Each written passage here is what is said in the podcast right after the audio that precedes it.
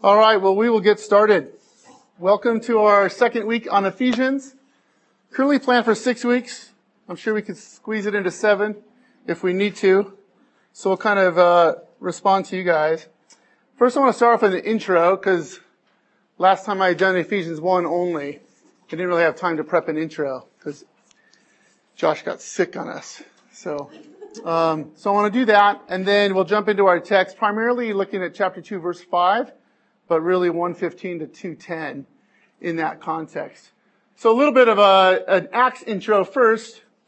Um, so Paul, Paul and Barnabas in Acts 13 were, were uh, teachers, faithful disciples in Antioch, and they were called by the Holy Spirit to go on missionary journey.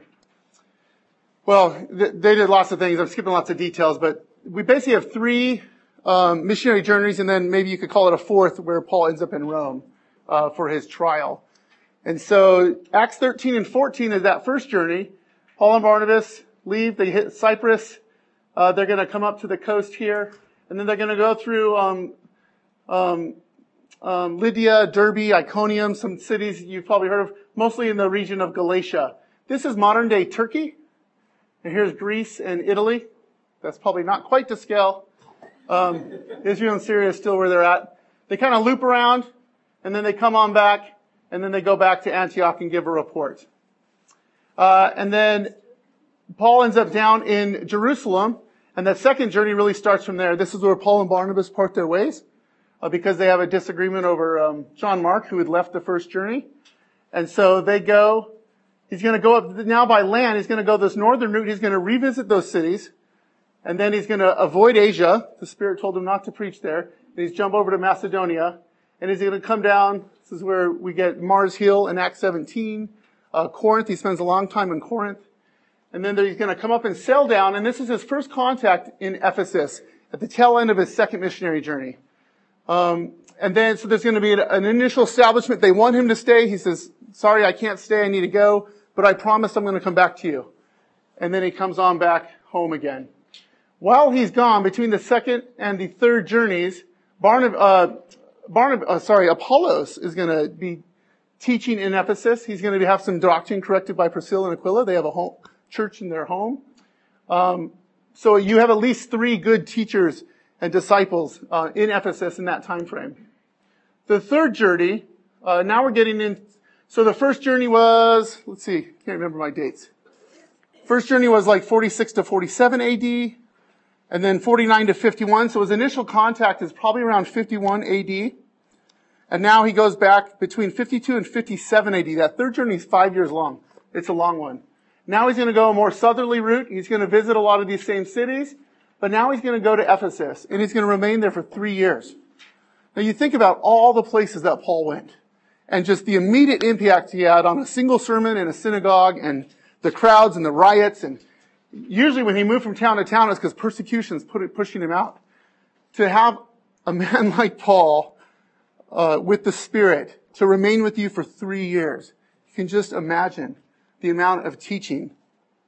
And what Acts tells us, Acts 19 primarily talks about this period. Um, these are the people who had not heard that there was a Holy Spirit. Um, they continued re- Paul continued reasoning in a place called the Hall of Tyrannus for two years. So every day for two years, he was evangelizing and defending that Jesus is the Christ. And conversion after conversion after conversion and, and the growth. And what Acts 19:11 says, God was doing extraordinary miracles by the hands of Paul. So in all these places, miracles were done. Something, God had a purpose in Ephesus, and extraordinary miracles were being done. He's going to lead Ephesus, come up down the coast here, and then he's going to come back. He's not going to stop in Ephesus. He wants to get back to Jerusalem for the Passover. He's going to stop in a town just south of Ephesus and he calls for the elders. And I wish we had time to read this. Acts 20 is, is just such a beautiful passage. This conversation, this relationship that he had with the elders. These elders he had spent three years with. A little passage there I'm going to read. And now behold, I know that none of you among whom I have about among whom I have gone about proclaiming the kingdom will see my face again. Therefore I testify to you this day that I am innocent of the blood of all. For I did not shrink from declaring to you the whole counsel of God. Think about Ephesians 1. We went through that, what I call the diamond of salvation. All these facets, these, this richness of our salvation. He preached all, the whole, the whole counsel of God. Pay careful attention to yourselves and to all the flock in which the Holy Spirit has made you overseers to care for the church of God, which he obtained with his own blood. I know that after my departure, fierce wolves will come in among you, not sparing the flock. And from among your own selves will arise men speaking twisted things to draw away the disciples after them. Therefore be alert, remembering that for three years I did not cease night or day to admonish everyone with tears. And now I commend you to God and to the word of his grace, which is able to build you up and to give you the inheritance among all those who are sanctified. And there's a whole personal aspect in here. They're weeping that they'll never see him again. They have, this isn't just a teaching ministry, some, you know, YouTube preacher, uh, with a bunch of followers. This is, this is a pastor as well as an evangelist who, and, and they are, they are heartbroken that he's going to leave. And he knows that he's going to leave from there and go to Jerusalem. And he knows trouble's waiting for him. In fact, he's going to be bound up here. He's going to claim his Roman citizenship and he's going to be sent to Rome for trial. And that, while he's in house arrest in Rome, is where he writes this letter to the Ephesians. About three to five years later, maybe about four years later, than this time with the Ephesian elders. From there, he's going to write uh, Ephesus, also Colossae, which is a little to the east, and Philemon. He's going to write all three of those letters. Uh, and you'll, the, the theme, it's almost like a copy paste, as much as he could do back then. When you read Colossians and Ephesians side by side, it's I don't know what the percent is. It's like 80% similar content, flow of thought. So you'll probably see me quote from Colossians quite a bit in this series as well. But if you think about, um, uh, he, he knows, here he spent three years of his ministry, his fairly short life in ministry, and he knows wolves are going to come, come among them. And how, how, how crushing that would be for him as well as a planter, as a teacher, to know that when he left, things were going to get infested, you know? It's like a gardener who stops tending the garden and, and, and roots are going to take bear and weeds, weeds are going to come in and, and he's pleading with them, pleading with these elders to watch out. And so you can kind of see some of these tones as we go through Ephesians. Um, you, you, know, to know the wisdom of God, to, to rely on the gospel that they've been given, and not to, to give away to these divisions and to grow up into maturity, not just to be someone who's heard the gospel once or twice, but to, to really be rooted in it and to be ready for this persecution that's coming. It's, it's a theme we have in a lot of the books. Well, why Ephesus? You can kind of see where it's at. I mean, this, it's between, this is Asia Minor. Obviously, all of Asia is that way, but it, it's between Asia and Europe. This is a very strategic, um, geographical point. It's among lots of trading routes. It's on the water. And so obviously it's a huge place of commerce. And then it grows into a huge place of learning. Uh, they have a large um, temple there to the goddess. What is it? Someone knows. Uh, who is it? There's another name for it. Dana. Dana. Is that right? It's somewhere on this piece of paper. Diana. So you've got a lot of pagan worship. You've got a lot of commerce, a lot of learning, and you can kind of see the hints of what it will mean to, to understand the wisdom of God, to have your heart enlightened and have greater wisdom than this world could ever give you. And to receive an inheritance and the riches of this glorious grace that he lavishes on us. So the riches that will be far above anything that you can imagine. And when he calls them to holy lives, it's going to be very conspicuous in such a culture. This is not a Christian culture by any means. For them to live like Christians, it's going to be very obvious and they're not going to be very popular. And so that's a little background. Uh, you can see the outline that we're using. Uh, basically, I have three sections there. These lofty plans and purposes. We already covered most of chapter one. We'll hit a little of that again today. But again, just to, to remember back to, we've talked about our predestination, our adoption, our forgiveness, our redemption, and how Jesus has been, has been made higher than all things and seated in the heavenly realms. And this glorious purpose that God is unfolding in history.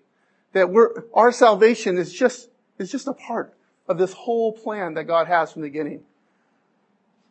And then we'll look today about primarily about what it means to be brought from death to life and saved by grace. And then basically from those grand purposes that, that Paul talks about in chapter one, the rest of the letter is kind of laying out how that's going to unfold, what steps it's going to have towards fulfillment. Uh, next week we'll talk about this, the unity of reconciliation, particularly Jews and Gentiles being brought together. But all walls are broken down so that we can have unity as a body. And then with that unity, we grow into spiritual maturity through the gifts and the roles and that God has given to the church. And then we live out those lives in our individual lives as wives and fathers and children and masters and servants. We're to live out what it means to be a Christian. And then in chapter six, he gets into some spiritual warfare. So that's kind of our rough outline as we go forward. Uh, I also last time talked about in Ephesians 1 3 there, three elements is kind of a key verse I'll be using throughout the book. That we're saved in Christ. All of our blessings are only found in Christ. So to be outside of Christ is to miss all these blessings. And because we're in Christ who has every blessing, we receive every blessing. There's, the adjectives that Paul uses is just overwhelming. He lavishes on us the riches of his glorious grace. There's, there's nothing lacking. There's nothing minimalistic whatsoever about our redemption. And then he talks about that these are in heaven. There's, you know, there's a kind of a view of Christianity. You can, you see it in the political uh, season we just went through, but there's this temptation that to, to make Christianity plausible and meaningful and nice because it makes us a good neighbor. It makes us good people. And we're going to see today that certainly good works is a very important part of our salvation. But to be the focus, to be the ground of that is, would make this make no sense. If our focus as a Christian is how we live on this earth, we've completely missed the plot. There are blessings that we don't per se experience, but that we have to be taught by revelation. For instance, to be dead or to be alive. And so when you're tempted to, to kind of tamper down what it means to be a Christian, uh, to something that's palatable to your neighbor, don't give into it. A thousand times no. Don't, that we, we lose the gospel to just be focused on this earth. We've been hearing in our Hebrews 11 that these heroes of the faith, this world is not their home. It's not our home. And so our minds and our hearts need to be set on heaven. And again, this is all part of God's consummation plan on our way to heaven. And we'll see soon that we're already seated there. All right, Megan, if you can read chapter 1, 15 to 23. For this reason, because I have heard of your faith in the Lord Jesus and your love toward all the saints, I do not cease to give thanks for you, remembering even my prayers that the Lord of our Lord, the God of our Lord Jesus Christ, the Father of glory, will give you the spirit of wisdom and revelation in knowledge of Him, having the eyes of your hearts enlightened, that you may know what the hope is to which He has called you, what are the riches of His glorious inheritance in the saints, and what is the immeasurable greatness of His power towards us who believe, according to the working of His great might that He worked in Christ when He raised Him from the dead. He was at His right hand in the heavenly places, far above all rule, authority, and power and dominion, and above every name that is named, not only in this age, but also in the one to come. And He put all things under His feet and gave Him as head over all things to the church, which is His body, the fullness of Him who fills all in all. And read uh, 2, 1 to 10. And you were sins, which you once walked, this world, following into the the air, the spirit that is now at work in some disobedience. Among whom we all once lived in the passions of our carrying out the desires of the body and mind, and were by nature children of wrath, as.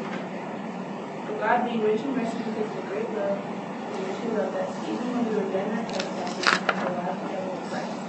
By grace and Him, who is with him we sins.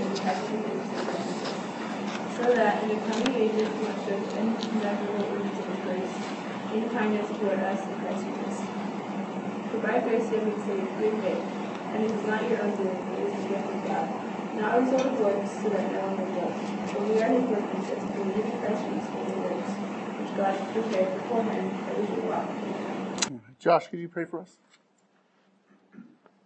Heavenly Father, we thank you for uh, the truths that you show us in Scripture, uh, that we can look to your word, uh, to see reality as it really is. And we pray that as we uh, study this uh, book, that you would open our eyes to the truth that you have there for us and the great love that you have shown us. In Jesus' name, amen. Amen. I gave, I've given you the verse references, but we can go through each one of these and see examples of this. To be in Christ, faith in Christ. He's head of the church. We're made alive together with Christ. We're raised and seated with Christ. His grace and kindness is shown toward us in Christ Jesus. He's created us in Christ Jesus. We talk about our every blessing, the spirit of wisdom and revelation, the riches of his glorious inheritance, the immeasurable greatness of his power. Listen to those adjectives. Far above every name, head over all things, rich in mercy. then we see that things are in heaven, the eyes of our heart enlightened. It's not the eyes of our bodies. These are the eyes of faith. The eyes of our heart is enlightened. Seated with him in heavenly places. I didn't put this part on your handout. I should have, but uh, I mentioned it that the reason I wanted to go back to chapter one and not just start with chapter two is we want to see in context this this great work of salvation that God's doing. I want you to see how that's rooted in all of God's plan. Verse 20 to 23 in chapter one. As a plan for the fullness of time to unite all things in Him, things in heaven and things on earth. In Him we have obtained an inheritance, having been predestined according to the purpose of Him who works all things according to the counsel of his will. Sorry, that was 10 and 11. Go back to 20 and 23. He worked in Christ when he raised him from the dead and seated him at his right hand in the heavenly places, far above all rule and authority and power and dominion, of every name that is named. Not only in this age, but also in the one to come. He put all things under his feet and gave him his head over all things to the church, which is his body, the fullness of him fills all in all. You kind of get it? All, all, all, every. We saw in, uh, you know, in our preaching series in Hebrews 2 that all this is really wrapped up in Jesus' incarnation because he's made a man because it's, it's man that God has put subjected all things under him. And Jesus is the perfect man.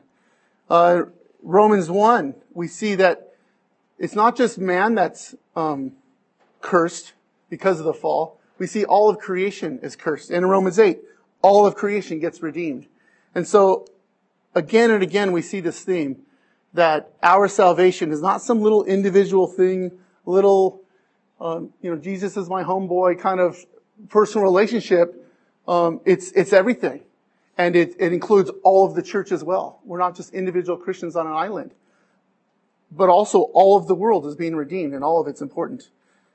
Um, we also see in chapter one the whole the whole issue of we're not just saved for our benefit, our individual benefit. I mean, we get huge benefit, but we're also saved as part of this huge plan to God's glory. God is benefited, if you can say that. He receives glory in our salvation. So it's just mind boggling to sit there and meditate on these things. It's, it's impossible to really relay in a Sunday school class. You just have to sit and read such passages and fall on your face and, and let the Spirit fill you up in the truths that, that are really just too hard to explain. Okay, so we want to look at chapter 2 specifically. And in those verses about being brought from death to life, I just want to list some, some points that I find there. First of all, and this is on your handout, that salvation requires a creative act of God. That word regeneration, fancy word, just to be born again, to be, to be brought back to life. 2 Corinthians 4 6 says this, For God, who said, Let light shine out of darkness, so back to the creation of the world, let light shine out of darkness, that God has shown in our hearts to live the light of the knowledge of the glory of God in the face of Jesus Christ. And so it's the exact same creative power that created everything we see that has created life in your dead heart. It's the same God, same power. And so one reason to understand God being a creator and not subject that to some other teaching, to some other beliefs, is that that's the same way that we become a Christian. That we're brought, we are truly dead and brought to life. That's not just an analogy, it's a truth claim. And so the, I think the best way to understand what does it mean that we're given life is to look back at, at the garden what did it mean that Adam died? Adam was told, the day you eat of the fruit, you will surely die. We see him sin. We see him eat the fruit, but we don't see him drop dead. So what's going on there? Well, first of all, we know that he spiritually died. He was separated from God, from communion with God. There was a separation, a spiritual death. Also, we see that the process of physical death did, did, did start that day. His, his body started to decay. All of creation started to decay that day. Hadn't done that yet. And we know that his death sentence was pronounced that day. He would absolutely physically die because of that sin. And of course, then, without any intervention from God, he was condemned to eternal death at that point. So we see a spiritual death, a physical death, and an eternal death. So all of those are reversed by the second Adam. When we are brought from death to life, there, there's a renewal in every aspect. So the spiritual, the eyes of our heart are enlightened. We're, we receive ears and a heart. You know, these, these are physical words, but these are new spiritual realities that we have. The Spirit now lives within us. And He teaches us. He gives us understanding. Physical death. We're going to be raised. Our body is going to go into the grave and it's going to decompose. But God's going to put that, I don't know how it's going to happen. I don't care if you're cremated or buried or whatever. God's going to bring that physical body back and make it new. We're going to have a physical body in glory. And of course, as Christians, we are saved from the second death, from the eternal death. We are guaranteed to never enter such death. So that's what it means to be brought from death to life. And as I said, back to chapter 1 verse 15, it takes the spirit of wisdom and understanding to understand these things. If you went to your unbelieving neighbor right now and said, you're dead, they're going to say, you're crazy. I'm not dead. I'm active. Not only am I alive, I have a whole host of good works I could show you. And I, I can justify maybe where I'm weak and not perfect. And I don't, they, they will honestly be saying, genuinely be saying to you, I'm not dead. Some people will have great lives and they'll say, I feel more alive than ever. And contrasted with that, there are some Christians that will feel at times dead and down and depressed on a given day. And so you can't just rely on your experience. Some of, some of these things, some of these every blessings, you, you need the Spirit, you need the revelation of God to teach you about that. And that's why you need to read your Bibles and dwell on these things and be taught these things and believe them. And now act out as if they are true, even if you don't experience it. Even if you don't feel, that's what it means to live by faith and to not live by sight or, or in your flesh or to listen to human philosophies. It's, it's to listen to what God teaches us. That's where there's safety. And as much as you're already dead when you come into this world, you are born uh, into this world stillborn, in a sense. Spiritually still, stillborn. You're dead. From day one, you're dead. That, that's our understanding of the human heart. And unless God does a miraculous work, and like Lazarus calls you out of the tomb from death to life, you remain that way. That, that your starting position is not neutral. It's not a matter of what you do with your life to go down or up. You start down here. And God in His grace chooses some and raises some up to His glory, as chapter one talked about. But in the same way that you come this world already dead, now, through faith, because of God's great mercy that He had for us, He has made us alive. And right now, sitting in, in this school, we are seated with him in the heavenly places. This doesn't look like heaven. This is not what, you know, what it looks like on TV. But this is the truth. You're no longer dead. You are right now seated with him in the heavenly places. And looking back at chapter 1, verse 19 to 20. The immeasurable greatness of his power toward us who believe, according to the working of his great might that he worked in Christ when he raised him from the dead and seated him at his right hand in the heavenly places. So we're raised by the same power, the same resurrection, and to the same glory as Jesus. There's our model. If we want to know what God thinks of us, look at Jesus. If we want to know what God is going to do with us and in our lives and in eternity, look at Jesus. Because your, your eternity, the promises of God for you and your salvation are as sure as whatever he did in Jesus because you're in Christ. You're in Him. God would have to violate everything to, to not fulfill His promises to us. He would have to deny His very Son and all that He's done in Christ. That means Christ's death and resurrection was not effective. That's what you would have to believe to not believe God's promises. So God saves men who are dead and need life, not those who are merely sick and need a little help. God is not a doctor that tells you to go home, take a couple aspirin, call him in the morning. No. He does everything to you. And what did, what did Lazarus have to do with his, his resurrection? Did he make some steps towards God? Did he initiate? No. He was dead. He had nothing to say. That's why Paul rejoices at the fruit of their faith. This is amazing. I mean, you think about all the persecution in the short time and what an amazing time that just the Spirit's with Paul. He goes and preaches to people who don't, he goes to the synagogue so they have some context of God and religion. Other places there's a bunch of pagans out on the steps and Mars Hill.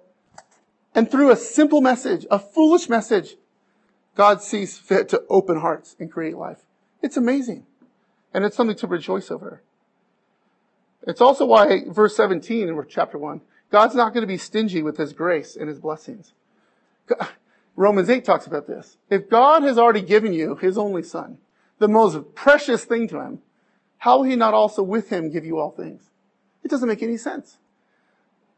If you're going through a struggle, uh, some kind of pain, some kind of doubt, and you don't understand it, you can be sure it's not because God is not blessing you with everything. That's not it at all. I mean, even, even the journey, Paul and Barnabas, Barnabas is the one who, who, who made sure the Jews were comfortable with Paul, that he testified to his faith. And they went on this amazing journey together, persecution and jail. And then they have this huge dispute and, and they part ways. It seems kind of weird. Is the Spirit not with these men? How are they fighting? And I don't know. I mean, maybe, I'm sure there was some sin involved, but also what we see is he sends Paul one way and Barnabas another. And he's multiplying his work. It doesn't make sense. The whole reason that, that the gospel left Jerusalem and Judea was because of persecution. Through evil, wicked hands, God is, is fulfilling his purposes. He's doing that in your life as well. You don't understand it. Maybe he'll give you clarity. Maybe he won't. Not on the side of heaven. But you can be sure that you are in Christ. You, you are still receiving every blessing. And your ultimate hope is in heaven. Um, we don't have time, but I ask anyway. So, how do we experience new life? I'm telling you, you just, some things you just have to believe. But how, what does it mean? What does it feel like to have new life?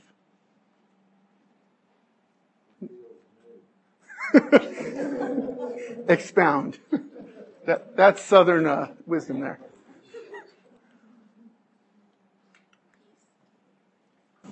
It's, um, our conscience is totally cleansed of all dead works at the time we get born again we become new creations. So our conscience is dead, and then in new creation we start feeling that conscience. Conscience. Yeah, good. Yeah. A change in allegiance. Yeah.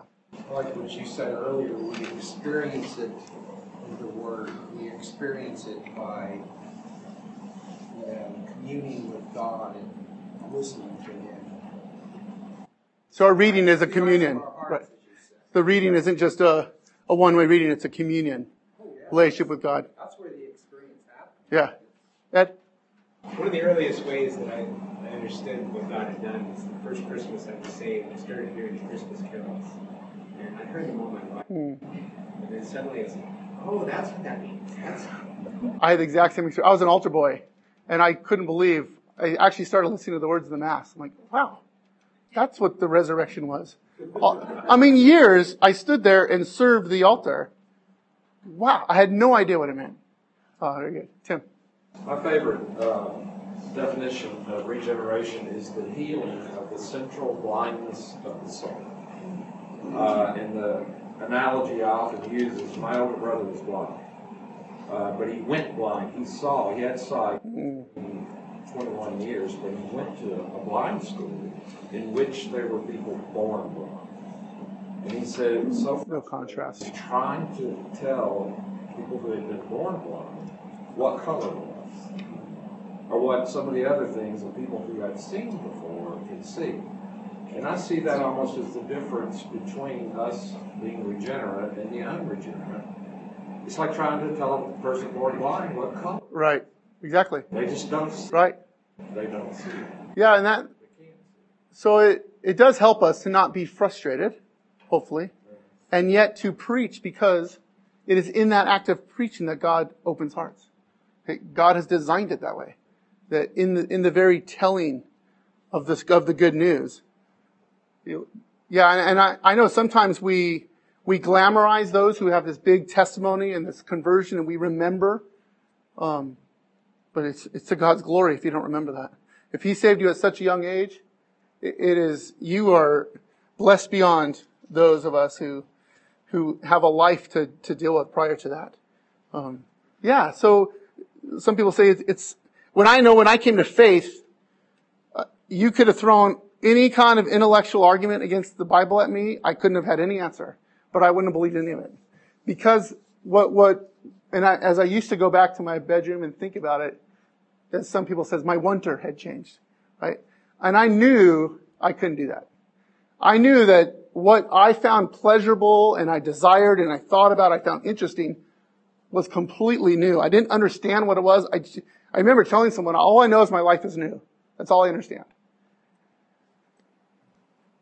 So you know life when you see it or feel it, even if you can't explain it.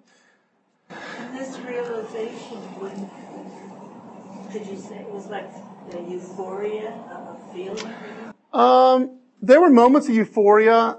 Um, I mean, for me, I, I don't, I can't nail a date. It's, for me personally, it was over about a three month time period. Um, it was just a, I, I cared. I cared what this street preacher was saying. And I thought about it. And then I'd go off with my friends and a couple weeks later, that seed had been planted and. I started wrestling with it. I just, the things I once enjoyed, I tried to enjoy them now and I couldn't. The Spirit wasn't letting me enjoy those things.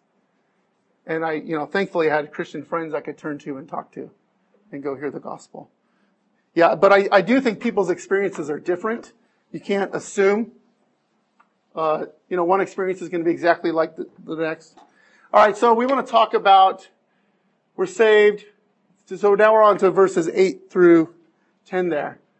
So we're saved by grace through faith and to good works. These words are called prepositions. These directional, positional words for you, probably some English majors out here. So the one thing I want to say about prepositions is they're very important. Pay attention to them. I, I, learned a lot more English when I started studying the Bible because you know, people started talking about these English rules and never, I just took for granted. By grace through faith too, because just think about it. What if you reverse this? What if you're saved by good works through faith to grace? You've completely changed whatever Paul is saying, right? So on the one hand, these words are very important. The problem is at the same time, it's, it's quite challenging, right? And it's no different in Greek and Hebrew as it is in English. So for instance, if I told you that I went to town by a train, by a train, I could mean at least two things, right? I jumped on the train and I went by means of that train. That train took me to town. Or I could be saying something like, I took a, a footpath that walked right by a train. So nearby a train. So it's not very clear the way I said it. Um, if I said I washed the dishes in the sink, at least three things are possible. Either I washed the dishes that were in the sink, maybe I picked those up out of the sink and put in the dishwasher, but I didn't take the dishes off the table. I washed the dishes in the sink. Or, probably what you mean is I washed the dishes in the sink. That's where I did my washing, was in the sink. Or technically can mean I stood in the sink and washed the dishes, right? technically that sentence could say that. So you, you have the same challenge and confusion with language in general. And so, as you study the Bible, sometimes, and, and a lot of times, this is where we get our controversies, where our disagreements, either within Christendom or between us and the cults or others, is there are passages that could purely linguistically be taken two or three, four different ways. And so we have to study and we have to compare scripture with scripture. We have 20 passages that clearly teach one thing and then a passage that could go linguistically a few different ways. We can ground that passage in the broader teaching of scripture, right? The one example that I've run into so many times in my life is Acts 2.38. Uh, it's on here somewhere. Acts 2.38, Peter is preaching, he says, Repent and be baptized every one of you in the name of Jesus Christ for the forgiveness of your sins, and you will receive the gift of the Holy Spirit. So the way of someone who believes in baptismal regeneration, that you are saved in the waters of baptism, is that they say, see, you'll be baptized for the forgiveness of sins. And that is linguistically accurate. You could say it that that's what it means. But the word for, like every preposition, could mean all sorts of things. So sometimes you get into it. We're not going to deal with that verse, but um, there's probably some other any other big examples out there where prepositions can be tricky and hairy in the scripture. Not important. But anyway, it's just that's why we have to study, and we thankfully we have lots of experts we can turn to. Don't don't get too concerned right away when a verse just kind of rubs at you wrong, and, and okay, step back and study it. So, but here, let's look at what we mean in these. So we're saved by grace. So we're saved on account of grace. And really, that's not accurate. How can I say Paul's not accurate? What does he really mean by that? We're not, grace is, what is grace? That's not a, that's not a person. That's, that's a concept. We're not really saved by grace. We're saved by a gracious God, right? It's God because he's rich in mercy. He saved us. But that's what we mean by this, right? We're saved on account of grace. What do we mean by that? God initiates, as we said. It's a resurrection miracle. It's not some free will of a dead person. Um, it's immeasurable, verse 7. He, again, chapter 1, verse 8, he lavishes on us grace. And it's the antithesis to salvation by works. It's very clear here. It's by grace, not by works. That's an antithesis. It's one or the other. In 11.6, uh, Romans 11.6, he says, it's by grace no longer by works. Otherwise, grace would no longer be grace. It can't be both. It has to be one or the other, grace or works, in Paul's theology. So we're saved on account of, of God initiating, God doing the work to a dead person who is in need. He does that through faith. We see that faith is a gift. It's a gift. He does it through faith.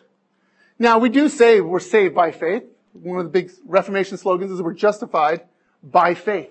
And so it's just, it's a simple way. This is maybe a little more expounded, clearer, but we're not really saved by faith in the sense that, oh, you have faith, now I credit to your righteousness because your faith is worth something. It's not our faith that's worth something. It's that through faith we apprehend, we latch onto, we receive the grace of God. It's God who's worthy. It's Christ's death and resurrection that is meriting our salvation. Our faith isn't meriting anything. It's just taking hold of it and apprehending it. It's the means by which we gain access into the grace in which we now stand. Romans 5.1. So if you don't have faith, you're not going to get grace? Absolutely. Well, not salvation grace. There is grace. There are gifts of God. He blesses all of creation. And so there is grace. There's grace in the fact that the world isn't destroyed right now today. In the day of you eat it, you shall die. We deserve death right now. The, the fact that we are given any time on this earth to enjoy the things of God, or the joy of the things of creation, to possibly receive, that is grace in that sense. But when we talk about grace that's saving you and seating you in the heavenly places, absolutely impossible without faith. God has to gift faith to you to be saved. Maybe he does it at the last second of death, and we never see it. Sure, that's possible. Maybe he does it in the womb before a child's aborted. But that faith is given. We're saved by grace through faith. We're saved to good works. So Romans, uh, Ephesians 2.10 is very important. So here's what I would say. God expects good works. It's part of his plan. He expects them. Again, our salvation isn't just this one little act of coming to faith and and believing Him at once. It's, it's this whole thing. God expects good works. And as a new creation, we now have the ability to do good works. A dead man can't do any good works. So by being raised to life, he has now enabled us. He's put the Spirit within us. He's enabled us to do good works. In fact, understanding grace will produce the most good works and the only good works that will ever last. Because if you do it by your effort, if you're doing it to gain God's pleasure, you're going to fail. And then you're going to go into deep depression because you failed. But if you're, if you're secure in Christ and you have every blessing right now, seated in the heavenly places right now, and now he calls you to good works, uh, a heart that understands this, is full of gratitude, will run to good works. And the fact that we don't run to good works in the sense that we are is because we're not living in this. It's not producing us. We're not holding on and understanding our new life in Christ. Like have in your sheet there. God expects them and he prepares them for us. He prepares good works for us by preparing us for them. God prepares good works for us by preparing us for good works. He has enabled us to do these works and now he expects we walk in them. And so lots of Paul letters kind of start with the, these things that are true, the indicatives, and then he moves into the imperatives, the things that are now commanded, things you must do. In light of all these truths, when we get to chapter four or five, he's going to say, now this is how you ought to live, Christian. This is how you ought to live, new, new creature in this dead world.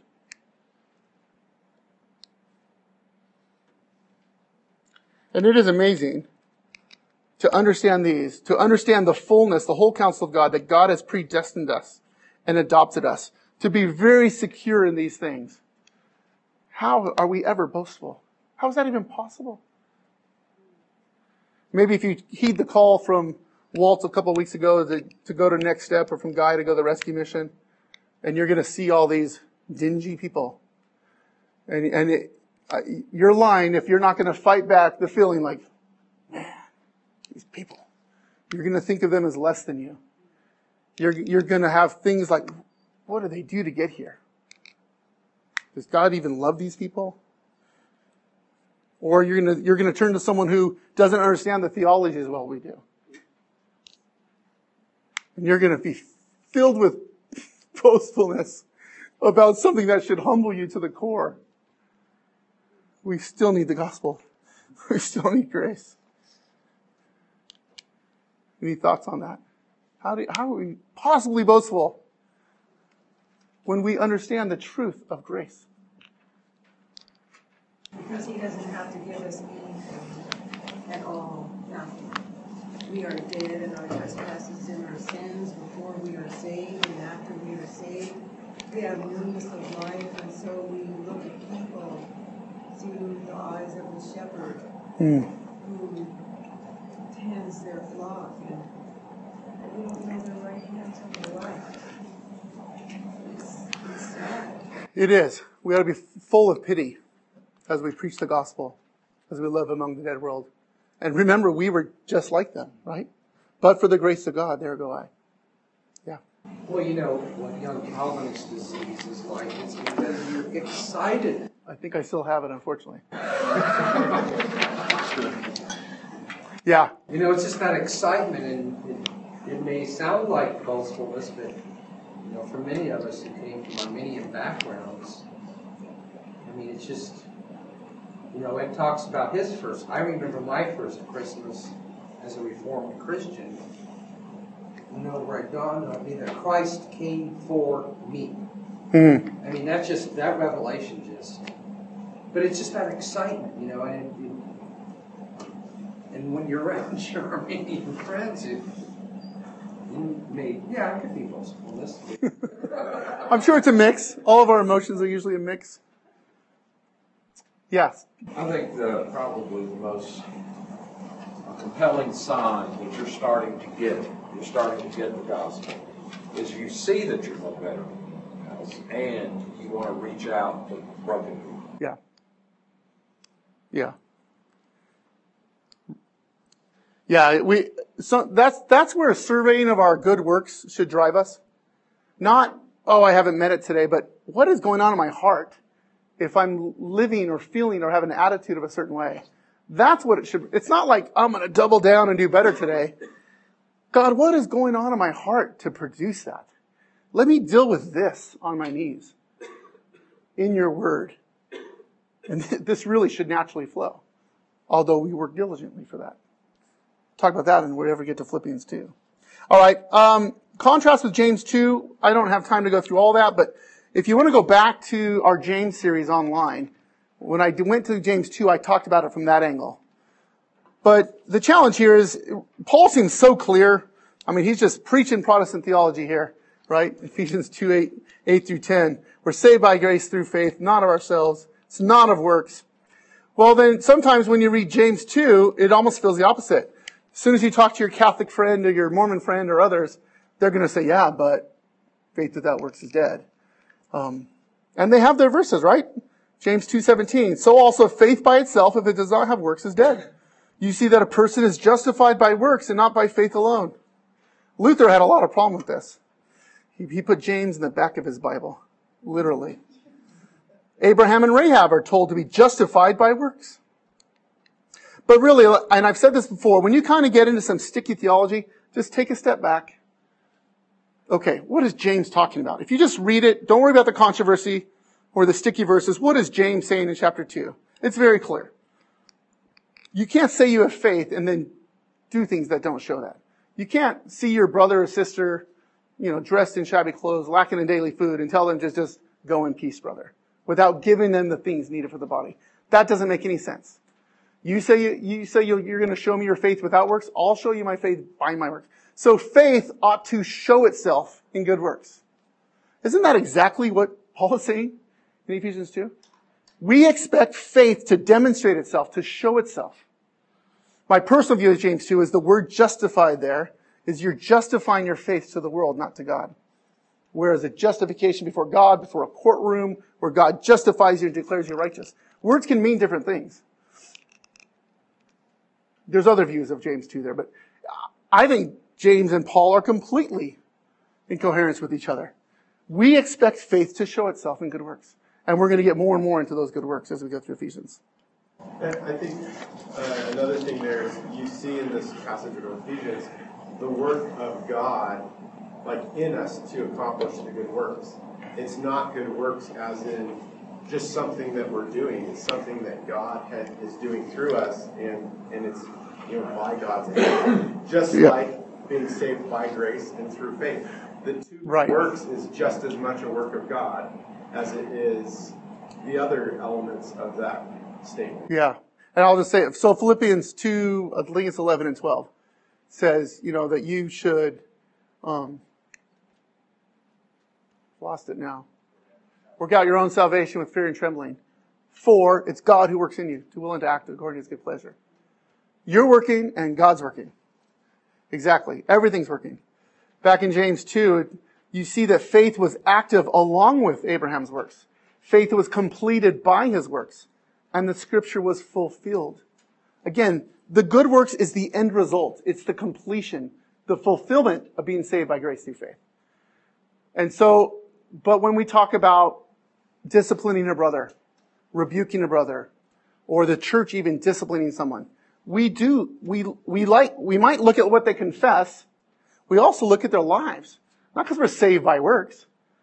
But if we don't see this, there is, there is a legitimate expectation of good works and of holy living that can be used to examine. And so there is a, somewhat of an assumption when we look at this, what's going on in the heart and what God has done. Final questions and thoughts. Anything?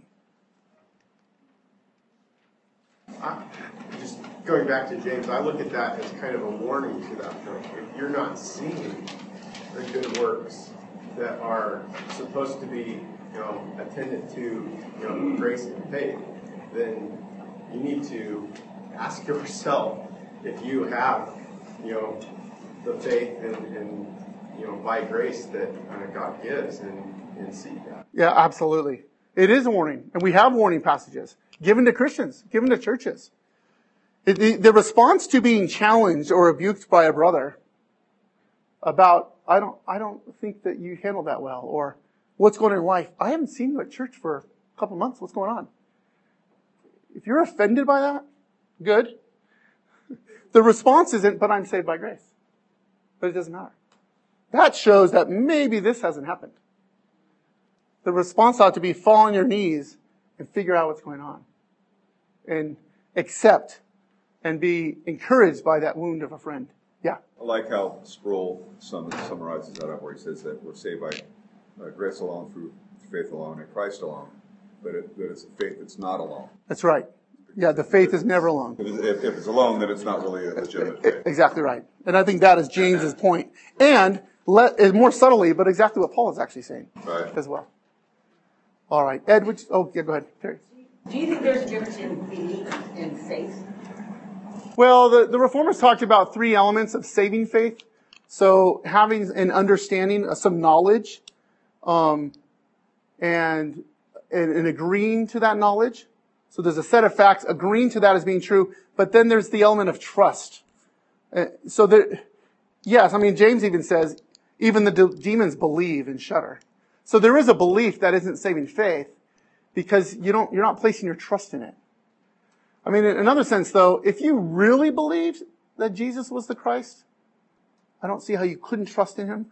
but I don't know if it's a playing with words. But, but yes, there is, there is an agreement, an agreement to knowledge. But it's, it's, we see faith put in, in trust in this. You see these churches in persecution. They're, that's why persecution is a great trial for faith and suffering in general, because how you respond to that shows where your hope is, where your heart and your eyes are pointed. Are they in this world? Were you kind of getting something from Christianity? A status or a feel good or friends? Or was this really, if you're the only Christian left in Las Vegas and you're going to be tortured for it, what will you do with that? A little extreme, I know, but yeah. Ed, could you close us in prayer? Father God, we thank you for the wonder of His grace. We always be seeing that it is your mercy to us, your kindness. Make sure that all of us were taken out of darkness into light. And we are here this morning hearing these things. They make sense to us. Father, this beauty of grace, help us now as we go into worship. Be fit, fully bring our hearts, soul, mind, and strength.